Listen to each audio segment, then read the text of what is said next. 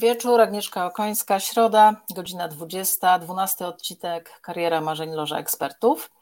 E, dziś będziemy rozmawiać o przywództwie, a tak w szczegółach to nawet o przywództwie angażującym. E, a jeżeli taka tematyka, no to oczywiście nie możemy rozmawiać z nikim innym jak z ekspertką w tej dziedzinie, Katarzyną Dąbrowską. Witam Cię, Kasiu, serdecznie. E, jesteś dzisiaj moim gościem nieprzypadkowo, dlatego że temat przywództwa, ale też zmieniającego się przywództwa w zmieniających się bardzo dynamicznych uwarunkowaniach, w jakich ostatnio żyjemy, jest tematem bardzo na czasie.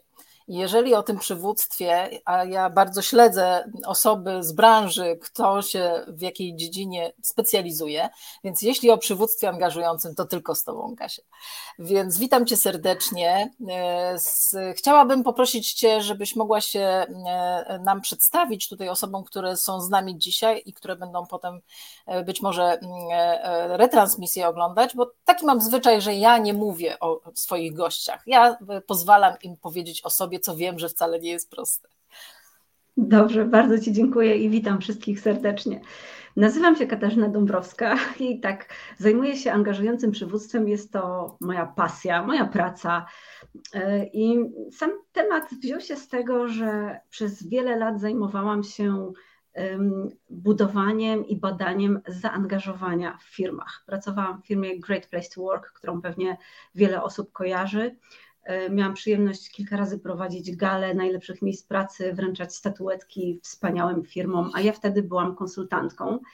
E, a później zapragnęłam też pracować w takich wspaniałych mhm. korporacjach i stałam się menedżerką.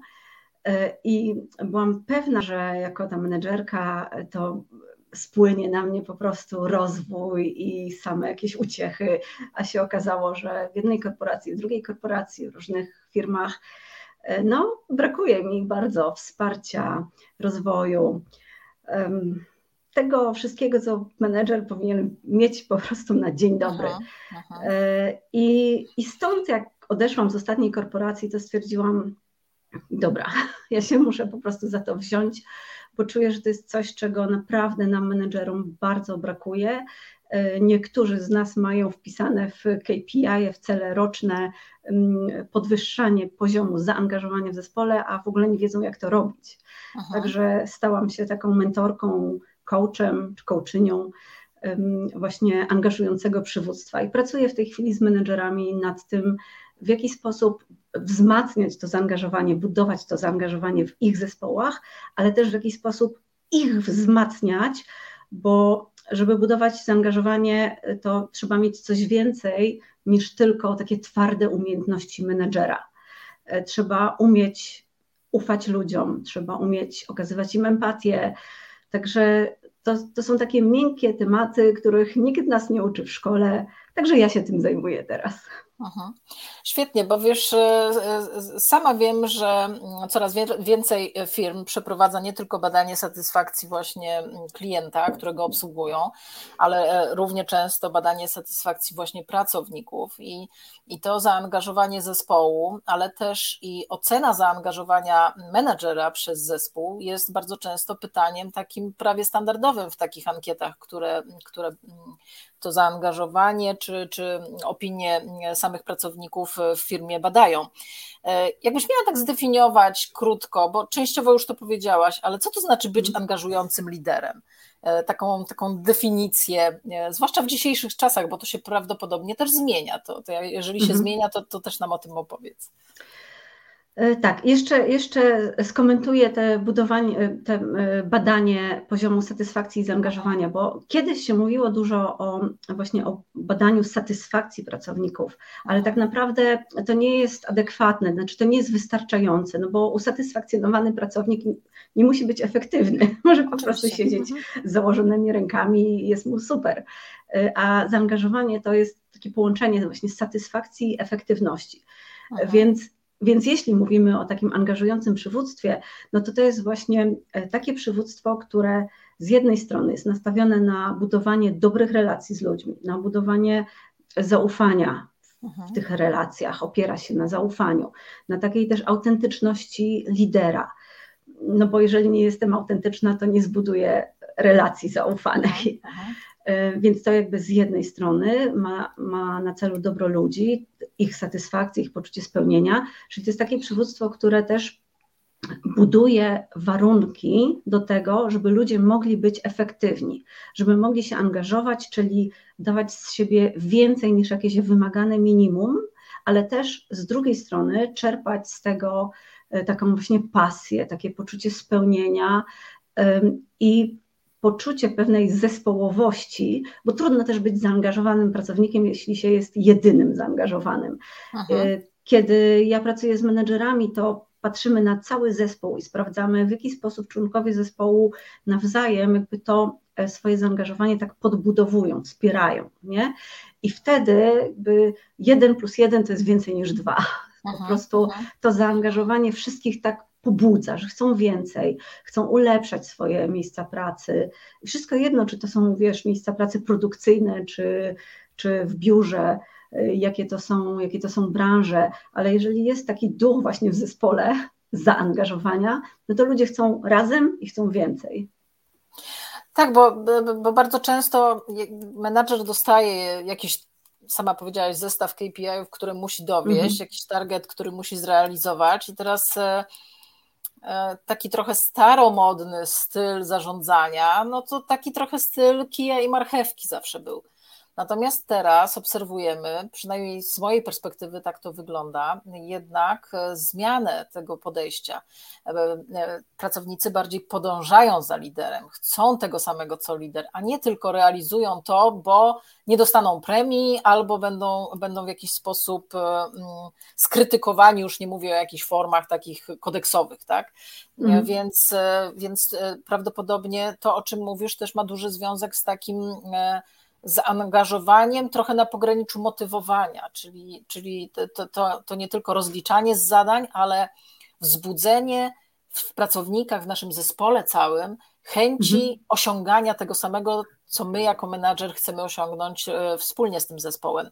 Ale wiesz, e, bardzo często młodzi menadżerowie, których e, też mam przyjemność prowadzić jako mentor czy coach, pytają mnie, jak ukształtować na samym początku swojej tej menedżerskiej, liderskiej drogi, jak ukształtować swój własny styl przywództwa.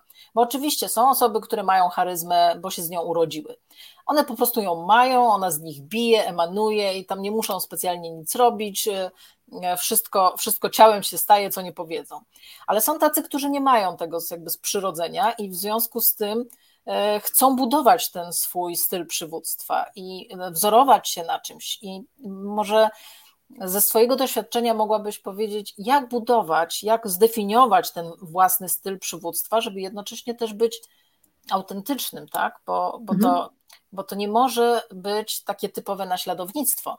E, dlatego, że kiedyś, przynajmniej ja, jak obserwuję swoją ponad 20-letnią karierę zawodową, to wiem, że kiedyś bardzo w cenie byli tacy twardzi e, liderzy, tacy e, wiesz, jak to w szkole kiedyś, pamięta się tylko tych twardych takich profesorów rozliczających, nie, a tych takich tak. powiedzmy sobie partnerskich to już tak nie bardzo. E, a ja nigdy na przykład takiego stylu sama osobiście nie potrafiłam wdrożyć i nie chciałam wdrożyć. On nie pasował do mnie. W związku z tym ja zawsze stawiałam na takie partnerstwo. Powiedz, jak ty pomagasz zdefiniować taki własny styl przywództwa swoim e, klientom e, czy, czy mentee, coachi, z którymi pracujesz? Mhm. Wrócę do tego, co sama powiedziałaś przed chwilą. Autentyczność jest dla mnie mhm. podstawą własnego stylu przywództwa.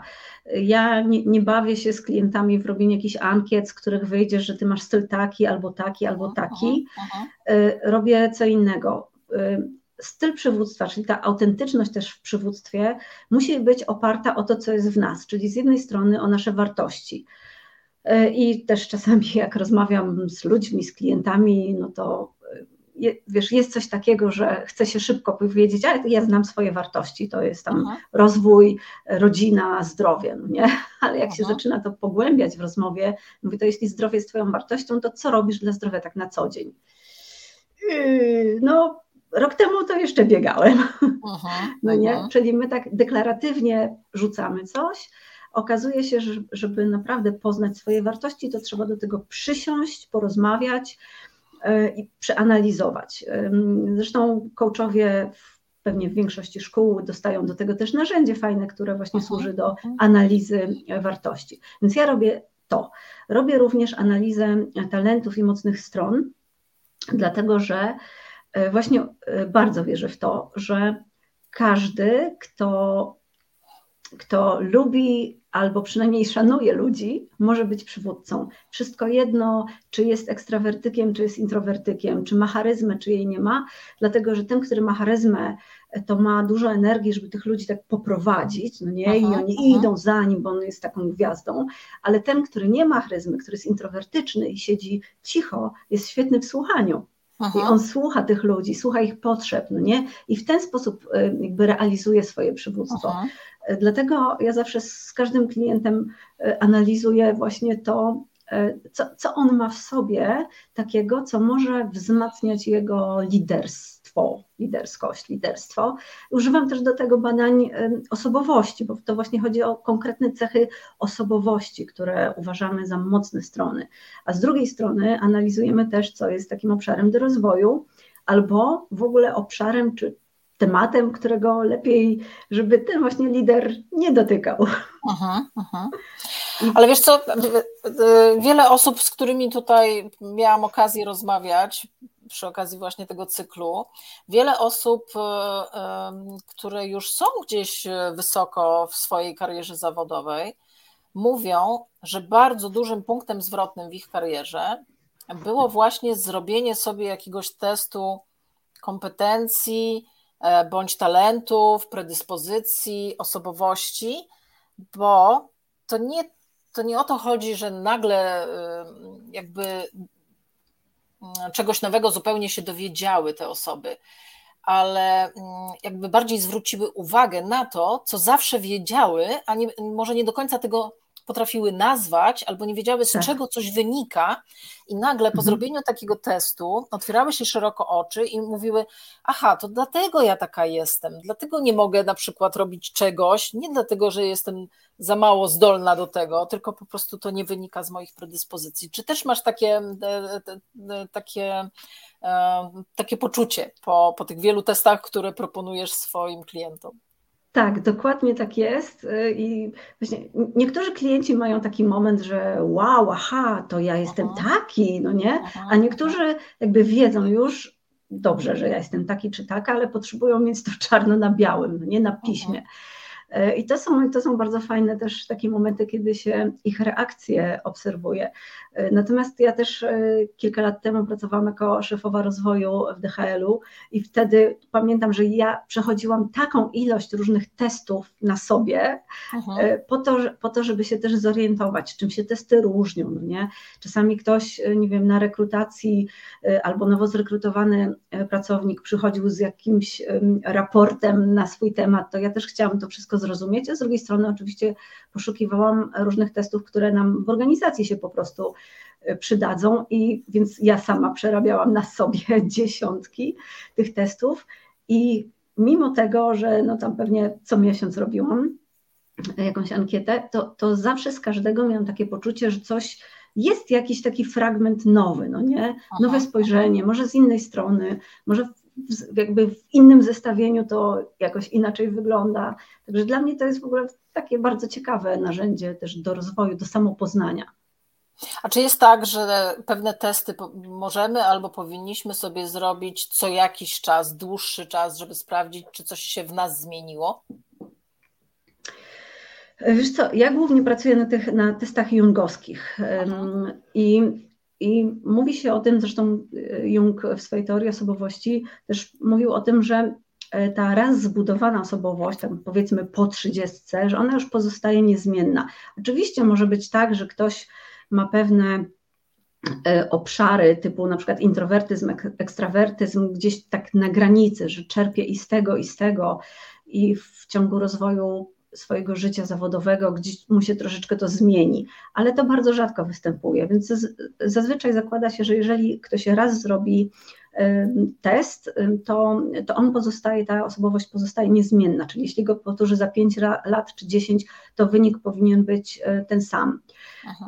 Natomiast e, fajnie jest, bo też mam takie sytuacje, że na przykład robię testy dla całego zespołu, bo wtedy fajnie można też zobaczyć takie porównanie, kim my jesteśmy. Właśnie o to cię chciałam, właśnie, właśnie o to chciałam Cię spytać, czy warto robić e, poznanie zespołu, tych osobowości, które mamy w swoim zespole, żeby lepiej pracować z tym zespołem? Mm, bardzo warto, bardzo, dlatego mhm. że e, my tak na co dzień w pracy, no to poznajemy się trochę przez zadania.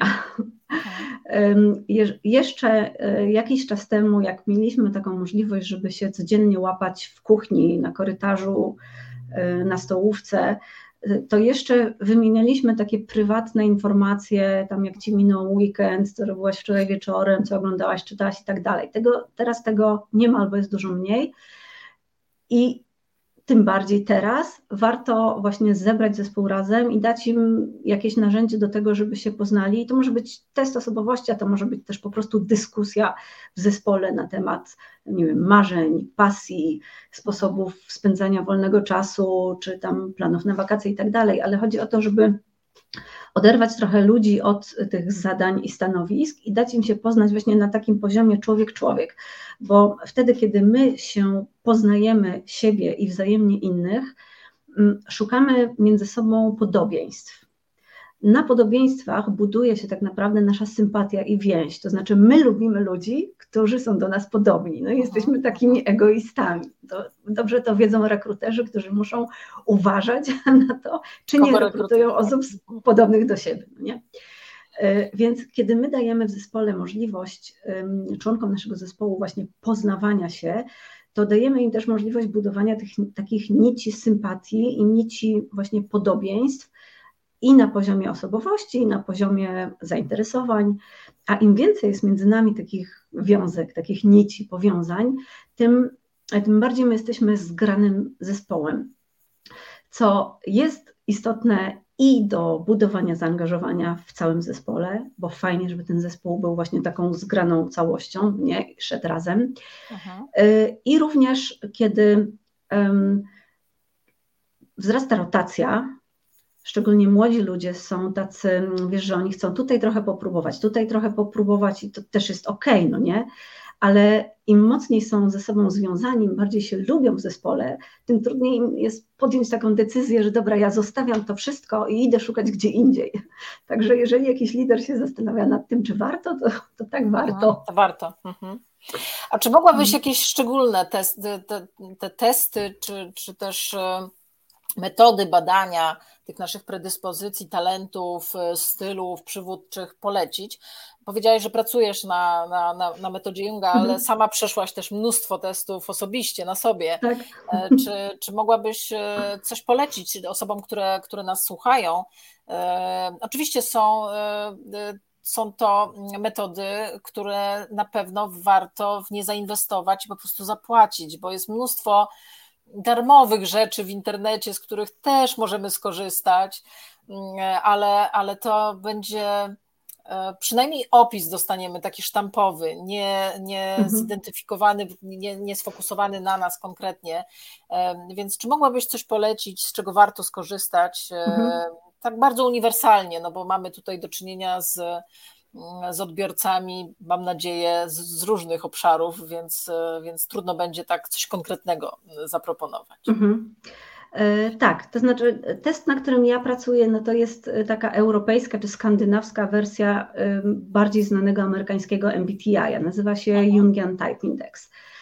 Ja lubię ten test, dlatego że on daje duży raport, taki 20 stron, który każdy może sobie po prostu przeczytać sam i, i ma dużo wiedzy bo bardzo są też popularne na przykład talenty Galupa, tak. które tak naprawdę się nie nazywają Galupa, tylko Clifton Strengths.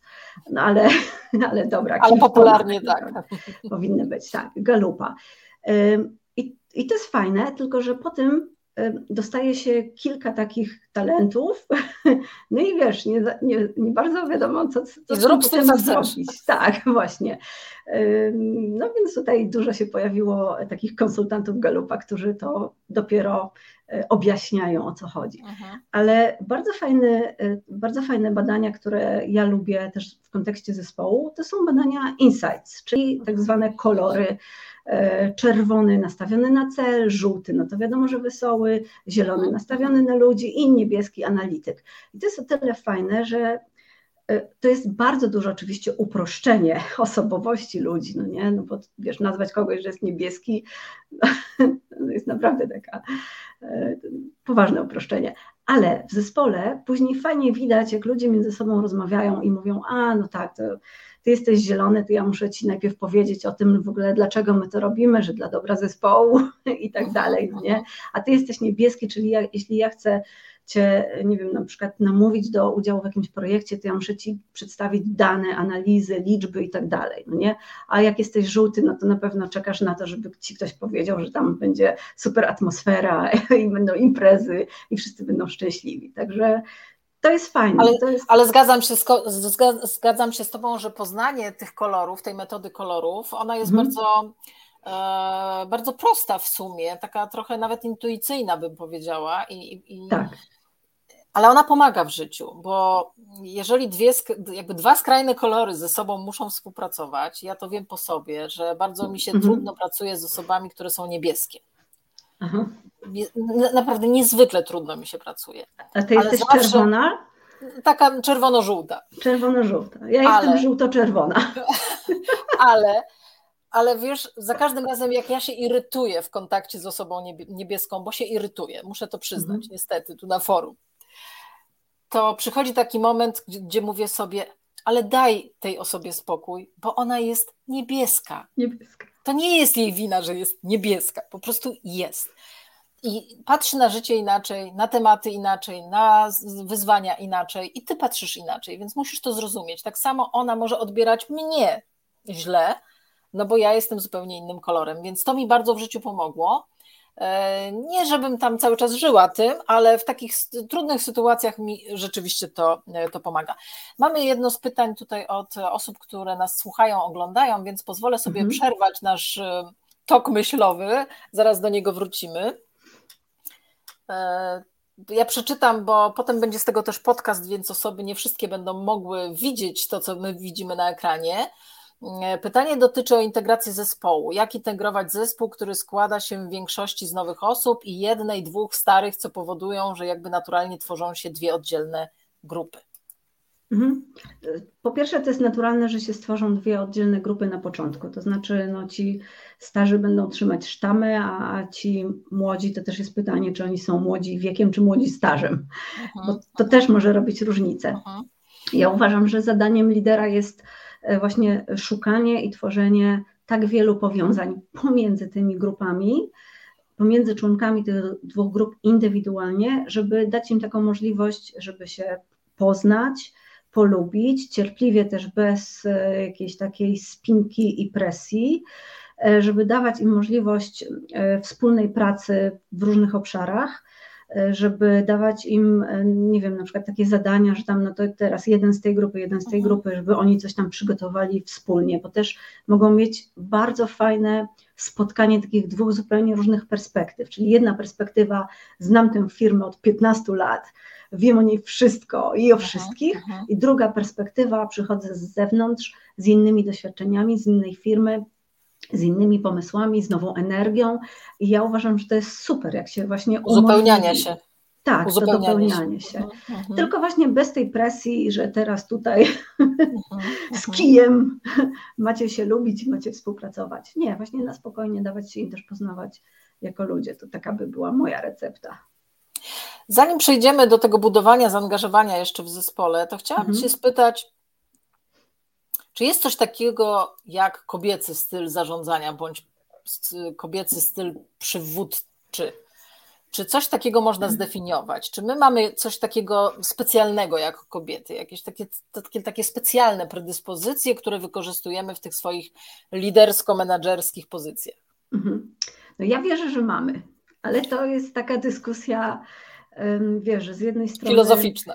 Tak, filozoficzna, dokładnie, że z jednej strony jak my mówimy, że kobiety są inne, mężczyźni są inni, to budujemy te stereotypy, bo przecież wszyscy mają być równi, a z drugiej strony no my jesteśmy różni.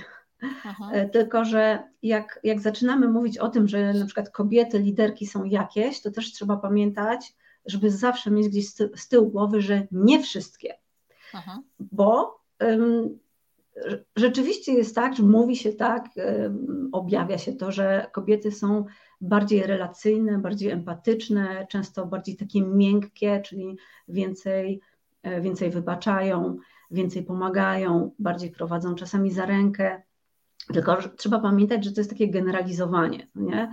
I znowu upraszczanie rzeczywistości, Aha. bo zawsze się znajdą kobiety, które będą bardzo mocno nastawione na cel, po trupach do celu. I teraz, jak wiesz, można mieć po prostu taki dysonans poznawczy, że ktoś Aha.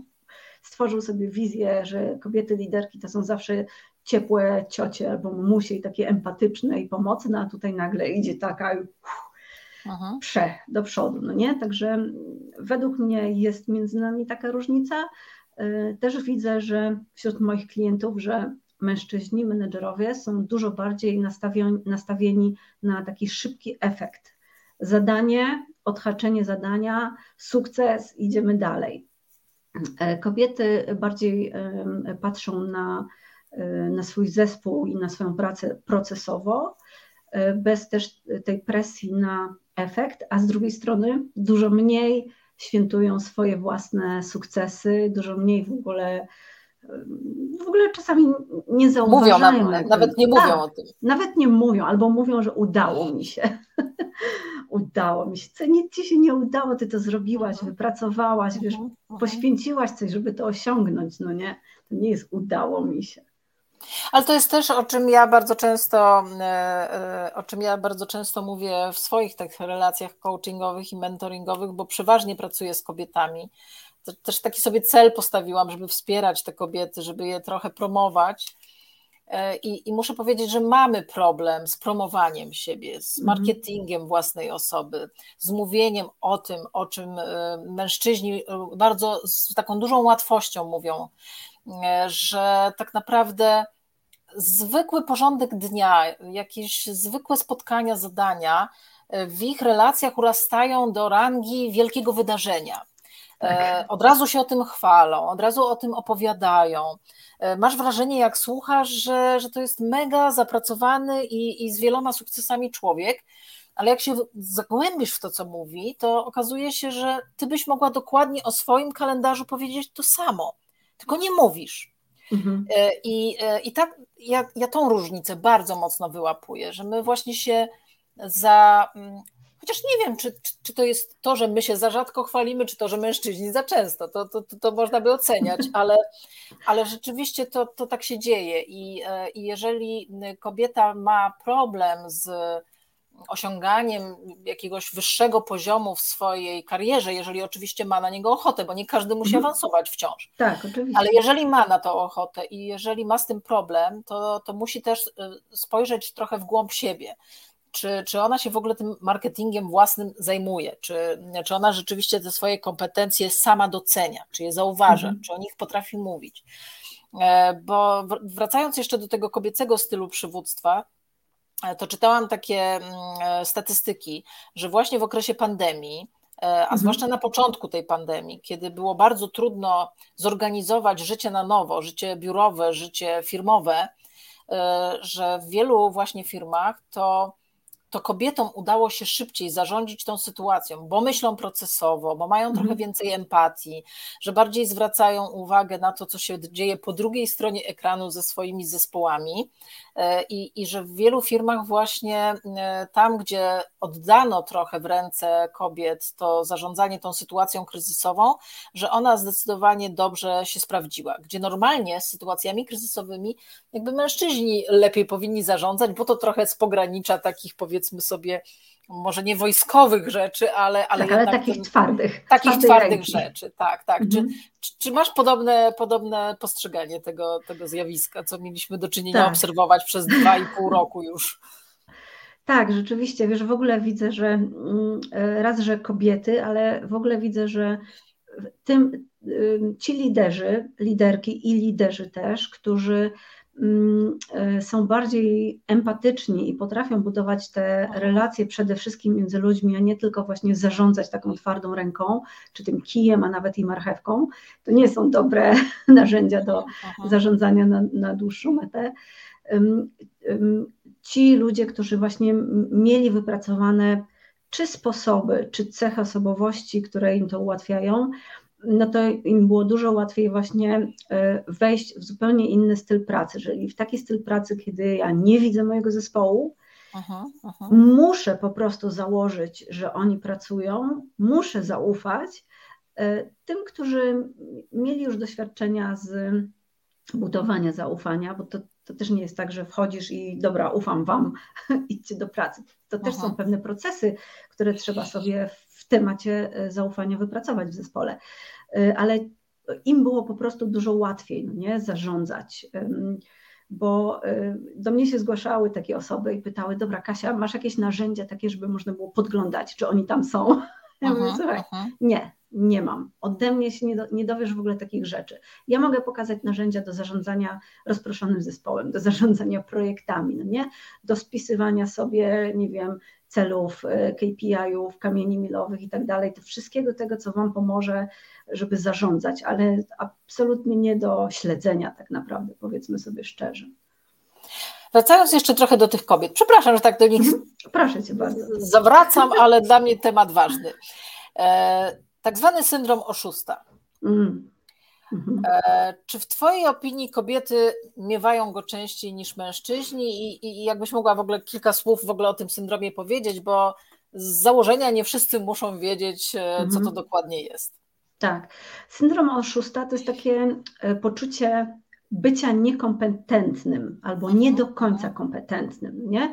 że ja jestem, będąc na jakimś stanowisku, czuję się troszkę jak oszustka, bo ja sama uważam, że nie mam tych kompetencji, doświadczenia, które by mogło mnie tutaj umieścić, umiejscowić na tym miejscu, e, na tym stanowisku i że inni się mylą i że oni wkrótce odkryją tę prawdę.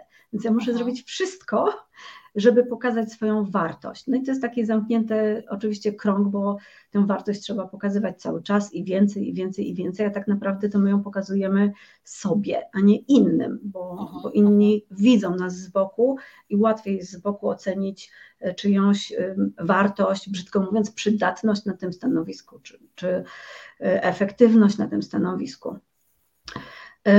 I bardzo długo mówiło się, że syndrom oszusta dotyczy głównie kobiet. Mhm. E, ale e, teraz widziałam już, że jednak mówi się, że to mniej więcej nas dotyczy kobiet i mężczyzn równo. równo. Natomiast na pewno kobiety częściej się przyznają po prostu do tego, że one się tak czują. E, większość mężczyzn jednak, tutaj znowu w stereotypy wchodzimy, większość mężczyzn jakby pokazując siebie jako takiego silnego lidera, taką aż gwiazdę, no nie, to on nawet jeżeli odczuwa syndrom oszusta, to nigdzie publicznie w życiu się do tego nie przyzna. Może się przyznać pracując w takiej zaufanej, długiej relacji z coachem czy z mhm. mentorem, no nie? Swojemu szefowi w życiu, w zespole, nie w ogóle gdzie, nigdy w życiu. Kobiety jednak mają większą łatwość z tym, żeby powiedzieć, że nie, nie czują się do końca pewnie na przykład, nie? No, także tak, tak z moich doświadczeń tak to wygląda.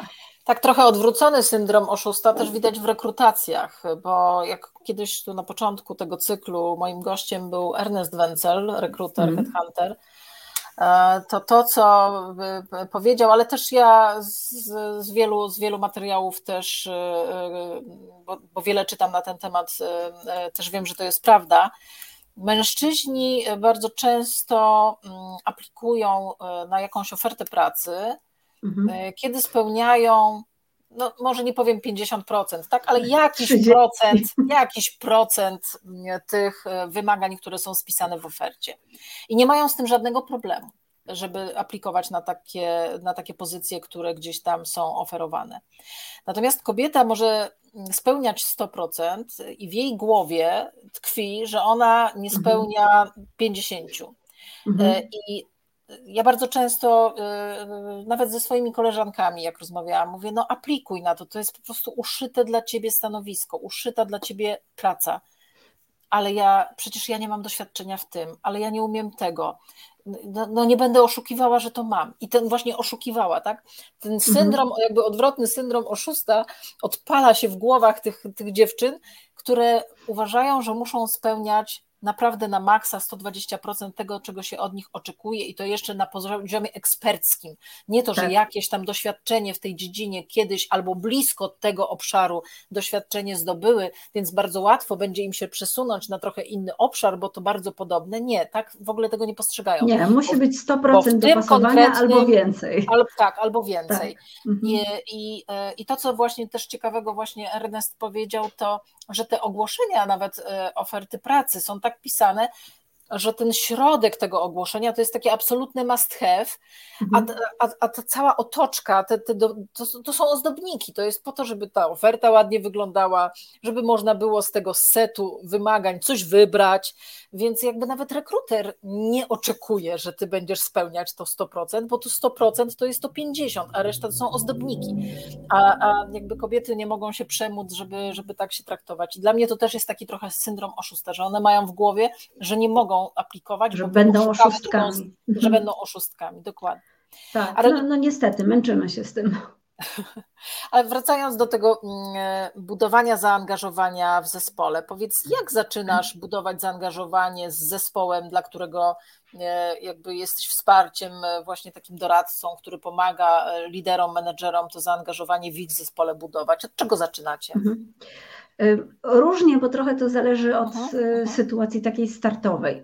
Na pewno w większości przypadków y, dobrym pomysłem jest zrobienie różnego rodzaju testów diagnostycznych i można mierzyć poziom zaangażowania, można mierzyć poziom zaufania, y, można robić, też, to też jest fajne, można y, analizować różne dysfunkcje zespołowe i później jest cały proces, który pozwala nam razem z zespołem wypracować narzędzia rozwiązywania tych dysfunkcji, tak? czyli przechodzenia z zespołem na taki wyższy etap współpracy.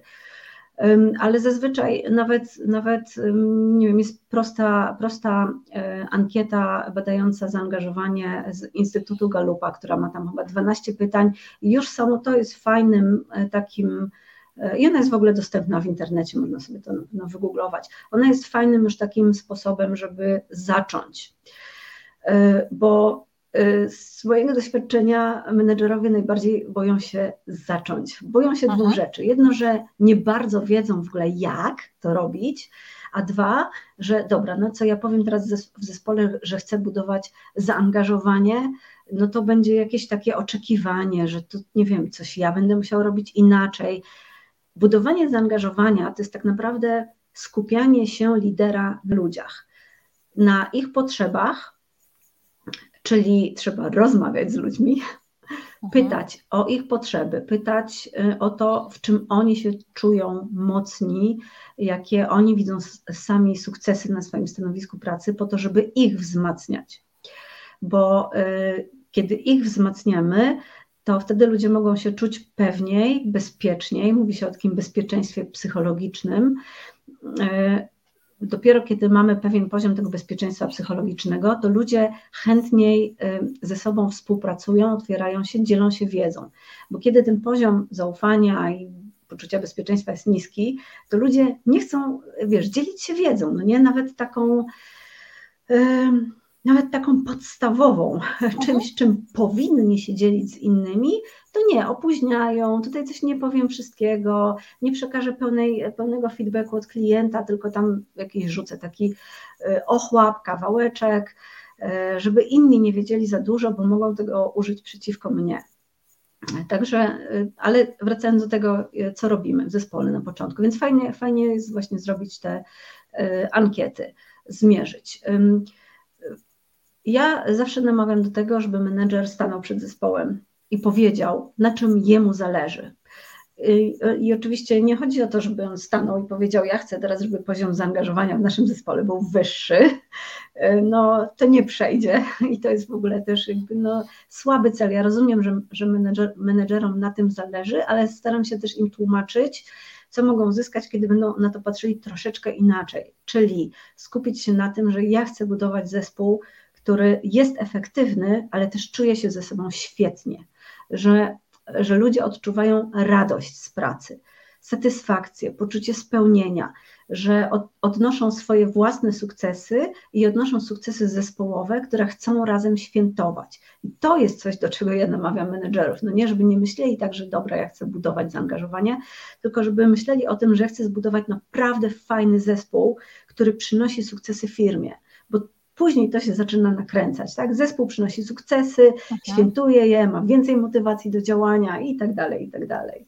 A powiedz, a jak jest ze świadomością liderów, menedżerów, że oni jakby do siebie, y, do nich dochodzi, że muszą coś z tym zrobić, na przykład poprosić e, taką Katarzynę Dąbrowską o pomoc. Czy to nie jest trochę tak, że oni najpierw mają z tym problem, bo przyznanie się, że zespół wymaga zbudowania zaangażowania od nowa, albo ja jako lider, menedżer potrzebuję wsparcia, żeby ktoś mi powiedział, jak to angażowanie budować w moim zespole, no to może być potraktowane trochę jak takie obniżenie swoich kompetencji menedżerskich, no bo skoro ja dotychczas nie zbudowałem tego zaangażowania, czy nie zbudowałam, mhm. albo nie wiem sama jak to zrobić, muszę poprosić o pomoc, no to tak jakbym się odkryła, tak, z tym e, brakiem tych właśnie swoich kompetencji. E, jak oni dochodzą do tego, że to jednak jest bezpieczne, że to wcale nie musi być negatywnie przez zespół odebrane? Wiesz, e, pierwsze to przyszło mi w ogóle takie porównanie do dentysty, że idziemy do dentysty wtedy, kiedy nas boli ząb, no to już jest kiepsko, bo po prostu cały proces będzie bolesny, a jak robimy regularnie przeglądy u specjalisty, no to mhm. wtedy mamy szansę, żeby, żeby nas te zęby po prostu nie bolały, żeby były piękne i mhm. zdrowe. I i to trochę jest tak jak z, z, tym podejściem do zaangażowania. Kiedy menedżer e, przychodzi, dlatego że już próbował wszystkiego i po prostu poddaje się i mówi: Dobra, nie wiem, już kurde, mhm. proszę, niech mhm. pani tutaj coś wymyśli, bo ja już nie wiem co. Mhm. E, no to ja wiem, że to będzie trudna praca, bo to znaczy, że już tam. E, no, jest jakiś kryzys. Nawarstwiło się, tak. Natomiast kiedy, kiedy świadomy menedżer czyli najczęściej już doświadczony jednak, przychodzi i mówi, no tutaj myślę, że za, za, zarządzanie, y, zaangażowanie jest na niezłym poziomie, chciałbym się razem tutaj przyjrzeć temu, może coś można podkręcić, może coś aha, można aha, tym aha. ludziom dać więcej, może jakoś spojrzeć na ten zespół y, z dystansu, z boku, no bo ja jestem lider, jest w zespole, więc on też części rzeczy nie widzi, będąc częścią zespołu, a ja wchodząc do firmy całkowicie z zewnątrz, w ogóle nie znając tych ludzi, patrzę też inaczej, no nie? Zupełnie inaczej mogę oceniać na przykład ich predyspozycje, czy ich osobowości i tak dalej. Także jeżeli lider ma taką świadomość, no to dzwoni do mnie czy pisze i, i wtedy jest sprawa jasna. Jeżeli ktoś się e, obawia, e, to e, mam, mam garść takich ludzi, którzy gdzieś tam obserwują mnie na LinkedInie i co jakiś czas zagadują o różne rzeczy, tak dopytują. No i ja widzę, że, że oni się szykują. Interesują tym tematem. tak, że oni się szykują, że coś chcieliby robić, ale jeszcze nie są gotowi. I jak lider nie jest gotowy, no to ja też nie chcę nikogo jakby e, przymuszać, przyspieszać, bo to nie o to chodzi. To, ale czasami wystarczy z kimś porozmawiać i powiedzieć, czego się obawiasz? Czego mhm. się obawiasz? Mhm. Obawiasz się, że wyjdziesz na głupka, nie wyjdziesz na głupka, bo ja jestem obok i powiem Ci, jak poprowadzić spotkanie w zespole, jak porozmawiać z zespołem na temat tego, co jest dla ludzi ważne, czyli jakie, jakie wartości oni wnoszą do tego zespołu. Okay. Mhm. Możemy nawet wybrać razem wartość zespołu, albo jakiś slogan zespołu, albo nie wiem, misję naszego zespołu. Tak? I to też jest super fajne, budujące. I to jest wszystko w tematyce zaangażowania i jest takie bezpieczne, bezwarsztatowe, ludzie coś robią, są, są e, zaangażowani w ten warsztat, są zadowoleni, na koniec wychodzą z fajnym plakatem i jest super. I wtedy ten menadżer już się czuje tak bardziej, właśnie może kompetentnie w tym temacie, już widzi, że to nie jest e, nic strasznego. W ogóle z mojego doświadczenia to ludzie w większości chcą być angażowani, bo angażowanie to jest też pytanie ich o zdanie, pytanie o ich potrzeby, to już mówiłam, ale też takie proszenie, żeby oni się dzielili swoją perspektywą. no nie? Bo, bo my jako liderzy no gdzieś tam patrzymy z góry na cały zespół, możemy nie wszystko zauważać i zazwyczaj nie zauważamy tego, z czym oni się zmagają na swoich stanowiskach, albo z czym oni rozmawiają z klientami, nie? Także im więcej my pytamy ludzi, zachęcamy ich też do takiej otwartej dyskusji, tym bardziej ci ludzie się właśnie angażują i chcą dawać z siebie jeszcze więcej. No tylko żeby, e, żeby zacząć, to trzeba też e, mieć w sobie taką cierpliwość, że kiedy za pierwszym razem zapytasz w zespole, jakie są tam, nie wiem, wasze potrzeby, pomysły, czy robimy burzę mózgów na jakieś pomysły, na jakieś usprawnienia, no i jest cisza i nikt nie aha, chce aha. wyjść. No nie? Ja wtedy też mówię wcześniej menedżerom, że słuchajcie, musicie być cierpliwi, y, pokazywać ludziom, że to jest bezpieczne, nie? że nikt nie będzie krytykował pomysłów, jakie są zgłaszane, że nikt nie powie, dobra, to jak ty masz taki pomysł, to idziesz to robić. Tak, nie? tak, tak. Bo tego też się ludzie boją. E, często pamiętam takie, takie historie, jak menedżerowie wymyślali, że dobra, to teraz postawię takie pudełko na pomysły, no nie? I stoi to pudełko najczęściej w recepcji, pierwszy tydzień puste, drugi tydzień puste, trzeci tydzień puste. No i wraca do mnie i mówi, no postawiłem pudełko na pomysły i oni w ogóle nie chcą tych pomysłów. Ja mówię, słuchaj, bierzesz to pudełko i po prostu do nich idziesz z tym pudełkiem i zachęcasz i namawiasz i mówisz im, co się dalej stanie z tymi ich pomysłami, no nie? Nawet jeżeli nie wiesz, co wpadnie do środka, to musisz wiedzieć, że będziesz chciał się tym zająć. Ale to też może być tak, że to też może być tak, że po pierwsze nasz zespół bardzo tego potrzebuje, a nam się wydaje, że jest inaczej i nie zauważamy tego, to po mhm. pierwsze. Więc wejście z takim E, z taką możliwością zmiany, zaangażowania, właśnie budowania tego angażowania może być czymś, czego oni bardzo potrzebowali i tylko nie artykułowali tego. A z mhm. drugiej strony może być w zespole też taki już zasiedziały marazm, bo już dawno się nic nie działo. Tak. Wtedy, wtedy pewnie trzeba trochę więcej nad tym zespołem popracować, żeby ich rozruszać, żeby znowu zachciało, zachciało im się chcieć. Ale myślę, że jednak e, Pewnie są ludzie, którzy, którzy lubią przychodzić do pracy po wypłatę i najlepiej jakby nic nie musieli robić. Nie można mhm. generalizować, że wszyscy chętnie kręcą tym kołowrotkiem codziennie, ale jednak e, przynajmniej ja pamiętam ze szkoły średniej czy podstawowej, że jak były zastępstwa i nic nie trzeba było na nich robić, to ja wracałam po szkole bardziej zmęczona niż po na bardzo napiętym e, e, e, planie konkretnego dnia, gdzie była, nie wiem, matematyka, biologia, historia, chemia, coś tam jeszcze, bo coś, co się robi z zaciekawieniem, z, właśnie z mhm. zaangażowaniem, pozwala nam jakby szybciej, że ten czas płynie, że, że, my, że my się jakoś tam spełniamy.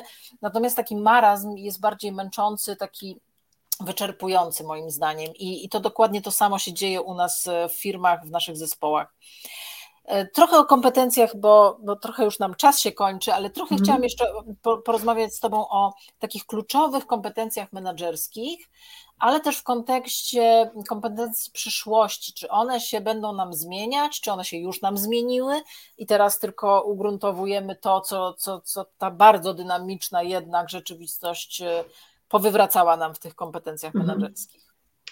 Tak, ja pamiętam, że już od kilku lat mówiło się o takiej rzeczywistości WUKA, czyli takiej rzeczy, rzeczywistości, która jest nieokreślona, pełna y, zmiennych, pełna takiej nieprzewidywalności, zaskakiwania nas, no nie? I na szkoleniach, w, w różnych webinarach, w różnych w książkach, mhm. gdzieś pojawiała się ta rzeczywistość WUKA. I pamiętam rozmowy z menedżerami, takie w ogóle o co chodzi? Co, przecież nie, w ogóle nie ma czegoś takiego. No i nagle spadł na, na, nas koronawirus i wszyscy dostali taką lekcję, że to jest właśnie rzeczywistość WUKA, nie? na której nie byliśmy w stanie zaplanować, zaprojektować, przygotować się do tego. I i wtedy, kiedy wcześniej rozmawialiśmy o tej rzeczywistości, że ona nadchodzi, że świat się zmienia w tę stronę takiego niekontrolowanego, mm, wiesz, niekontrolowanej zmiany, to mówiliśmy właśnie o tym, że są pewne kompetencje przyszłości i one są teraz. To znaczy, Aha. właśnie teraz ci liderzy, którzy po pierwsze pokazali, że potrafią podejmować decyzje nie na podstawie danych, bo tych danych nie było, tylko na podstawie własnej intuicji, że mieli taką odwagę w sobie, żeby ryzykować i żeby też dawać innym prawo do ryzyka, do popełniania błędów, że to oni wygrali, bo to są te kompetencje. No nie? Kiedy nie wiesz, co się stanie z tym światem, nie wiem, za tydzień, za miesiąc, czy nawet jutro, no to trudno ci planować biznesowo tak, jak planowaliśmy 5 lat temu, czy 3 lata temu kiedy można było po prostu, wiesz, w Excelu zmieścić wszystko i na koniec nam się spinał ten budżet, a jak nie, to przenosiliśmy wszystko tam, ok. A jak było gorzej, zawieszaliśmy headcounty i wszystko szło. Mhm. A tutaj nie da się w taki sposób planować, czyli właśnie ta umiejętność podejmowania decyzji e, przy braku danych z użyciem własnej intuicji, ta odwaga, empatia i budowanie relacji e, opartych o zaufaniu, coż też e, trochę mówiliśmy, to też jest to kompetencja, której się mówi, że to jest kompetencja przyszłości. I nawet jak były robione takie badania, które, gdzie pytano tam tysiące menedżerów, jakie będą według Ciebie kompetencje przyszłości, to ta empatia gdzieś spadała na takie niższe miejsca. Nie pokazywali jej jako jednej powiedzmy z trzech czy z pięciu najważniejszych. Teraz dopiero się okazuje, że ona jednak jest na tym, na tym topie, nie? Że, że e, do utrzymania takich zdalnych relacji w niepewnym świecie my po prostu musimy wykorzystywać empatię i zaufanie, ale tego można się też nauczyć. Z, e, odwaga, to mówiłam, e, duża taka elastyczność, taka, taka adaptowalność nie? do tego, co się dzieje. To jest kolejna rzecz, czyli kiedy lider nie oczekuje, że zaplanowałem tak, będzie tak i wszyscy teraz robimy tak i w ogóle nie ma tutaj planu y, B. Y, teraz nie dość, że musimy mieć plan B i C, to jeszcze musimy być też otwarci na to, że może się zdarzyć coś, czego w ogóle nie przewidzieliśmy. Y, I po prostu trzeba w sobie to mm, z jednej strony trochę odnaleźć, bo też niektóre typy osobowości po prostu mają duże nastawienie na zmianę i to jest dla nich ok, a inni to wynika z charakteru, z osobowości, a inni tej zmiany bardzo nie lubią i to jest dla nich trudne. No ale im, im bardziej nad tym pracujemy, tym łatwiej nam jest później. Mhm. Także te kompetencje przyszłości to są teraz właśnie. I nawet jak um, szukałam jakichś nowych danych, nowych statystyk, to nie ma w tej chwili. Że jeszcze się mówi o takiej nieustannej chęci rozwoju, ale z drugiej strony, jak patrzę na wielu menedżerów, to oni wciąż mówią, że oni nie mają czasu na swój rozwój, że oni pędzą z tymi taczkami, nie mając czasu ich załadować. Nie? A propos światu, świata WUKA, to bardzo ciekawe sformułowanie przeczytałam, że w momencie e, pandemii można powiedzieć, że świat WUKA zwukował że to było jakby, wiesz, do kwadratu, do no. kwadratu. Po prostu mhm. to, co, to, to, to, co my uważaliśmy za brak stabilizacji, brak przewidywalności, to ten świat nam się wywrócił totalnie, żeby nie mhm. powiedzieć nawet, że na samym początku tej pandemii każdy myślał, że to będzie miesiąc, dwa i zaraz wszystko wróci do normalności. W mojej firmie, ponieważ to jest taka infrastrukturalna firma, no to, to odbywały się tak zwane sztaby kryzysowe, gdzie rozmawialiśmy o tym, jak organizować pracę, jak zapobiegać pewnym kryzysom. Mm. E, no i okazuje się, że normalnie takie sytuacje kryzysowe czy, czy sztaby kryzysowe to organizuje się na krótki okres, na czas kryzysu. Tak. E, po, po, czym mija już dwa i pół roku, kiedy my e, notorycznie organizujemy jakieś sztaby kryzysowe, bo, bo bardzo płynnie z tego e, covidowego trybu przeszliśmy w sytuacje związane mm, z cyber security, bo nie wiem, czy pamiętacie mm. wszyscy, była taka słynna E, e, jakiś błąd w Javie, która powodowała, że wiele serwerów, wielu firm było zagrożonych na całym świecie, więc to jakby bardzo szybko przeszło ze sztabów covidowych na sztaby cyber security, po czym nastała wojna w Ukrainie. Więc mhm. my jesteśmy w permanentnym kryzysie, w permanentnym tak. E, takim zarządzaniu kryzysowym firmami, co mhm. się powoli staje wręcz już takim naszym new normal. I w związku z tym chciałam się Ciebie spytać, jak Twoim zdaniem dbać o, o nasze zdrowie psychiczne w takim czasie mhm. permanentnego kryzysu i zarządzania w tym zwukowanym świecie WUKA? Mhm. Tak, no właśnie, najważniejsze jest to uświadomić sobie właśnie to, że my jesteśmy w permanentnym stresie, czyli ten mhm. stres, my się trochę do niego przyzwyczailiśmy tak intelektualnie, no nie? Że, że jak słyszymy codziennie w radiu, że umarło tam ileś tysięcy osób, to już nas to nie rusza, bo na początku nas to ruszało. Więc my troszkę sobie tak racjonalizujemy i tak sobie myślimy, że dobra, no tam ja nie czuję takiego wielkiego stresu, no nie, mhm, mhm. ale nasze ciało czuje. Czuje. E, I raz, że też jestem w takim stałym e, kontakcie z psychiatrami, z psychologami, bo konsultuję różne rzeczy, no nie? I oni mówią, że jest po prostu taki nawał ludzi, że e, po prostu to, to są tłumy nie do przerobienia z problemami mhm. psychicznymi, no nie? Tak. które się biorą właśnie z permanentnego, z permanentnego stresu. Z drugiej strony e, wszystkie problemy z kręgosłupem, które wynikają z tego, że my się przestaliśmy ruszać, no bo cały czas siedzimy po prostu w fotelach mhm. E, i ten stres nam się jeszcze tam nakłada, nakłada, nakłada. I to ciało staje się bolesne, ociężałe. My ponoć średnio jako społeczeństwo to chyba 7 e, kilo przytyliśmy, w sensie każdy z nas średnio, no nie? No, także jedni mniej, drudzy więcej. Ale to potwierdzam, to, to potwierdzam to, to, to, to, co mówisz, y, Twoje doświadczenie, bo mhm. y, y, ja nie jestem psychologą, psychologiem ani psychoterapeutą, prowadzę tylko coaching i mentoring, podobnie też jak, jak Ty też się tym zajmujesz, ale ja obserwuję coś, co można nazwać wręcz epidemią e, stanów e, takich depresyjnych, wypalenia mhm. zawodowego, albo osoby to nazywają wypaleniem zawodowym, a to jest po prostu przesilenie właśnie wynikające z tego stresu i osoby, które można by było uznać wcześniej, rok temu, dwa lata temu, za wulkany energii, osoby z taką mhm. niezwykłą świadomością, rozwijające siebie, dbające o rozwój innych, dzisiaj po prostu zgasły, im się to wszystko prostu ulało, przelało im się to wszystko. E, i, i ten napływ tych negatywnych informacji, które były związane również z pandemią, te codzienne raporty, ile osób zmarło, ile osób zachorowało, e, te, te przekazy medialne z tych szpitali, teraz ta wojna, no, też zawirowania jakieś polityczne, finansowe, przecież ten kryzys, te, te, wzrosty cen, wszystko nas jakoś dotyka. Mhm. Jedne osoby dany zakres mniej, e, drugie osoby dany zakres więcej, ale to jest kumulacja takich negatywnych emocji, które nas gdzieś tam dotykają.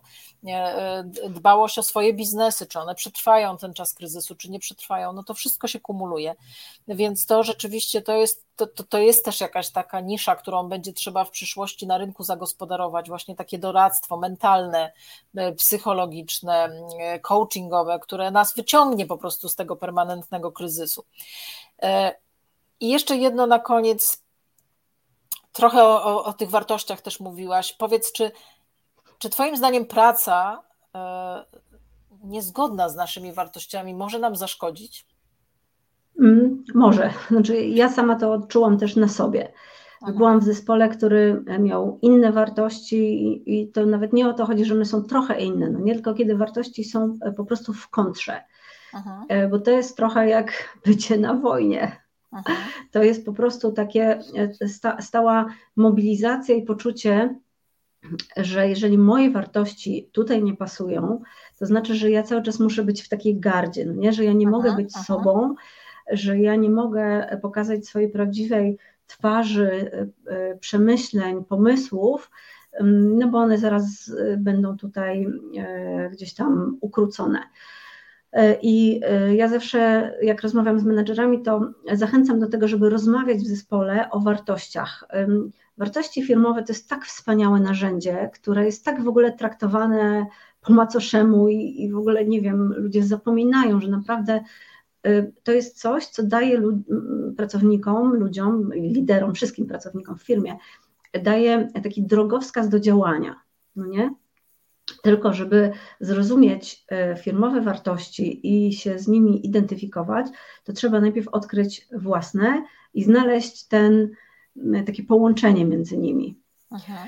Zazwyczaj wartości firmowe są na tyle uniwersalne, że każdy się w tym odnajdzie, tylko że trzeba przeprowadzić ludzi przez ten proces, bo to, że one gdzieś tam wiszą na ścianie albo się o nich usłyszy w procesie onboardingu, a potem już prawdopodobnie nigdy nie, no to jakby nie pomaga, no nie? A, a naprawdę wartości firmowe mogą działać tak wzmacniająco też na cały zespół, um, tak jak klej, no nie sklejać nam zespół. Także ja uważam, że warto o tym rozmawiać. Kasia, e, wyczerpałyśmy nasz limit czasowy. Staram Dobra. się, bo my mogłybyśmy tu do rana prawdopodobnie. Nie, nawet nie zdołałam Ci wszystkich pytań zadać, które chciałam Ci zadać, ale staram się trzymać ten czas godzinny, bo mhm. nawet potem w podcaście czy w retransmisji to jest ta godzina, którą ktoś może wytrzymać z nami, a, a już potem to po prostu ze stratą dla, dla nas wszystkich. E, ja jeszcze tylko na koniec chciałam powiedzieć, że, e, że, że Kasia jest też autorką świetnych książek i, e-booków, tam w tle je widzę, ale też w komentarzu do naszego dzisiejszego spotkania wkleję link do, do, do, do tych pozycji, więc zachęcam. Myślę, tak, że to fajne sukces, podręczniki. Sukces lidera o budowaniu tak. angażującego przywództwa i zaangażowania w zespole.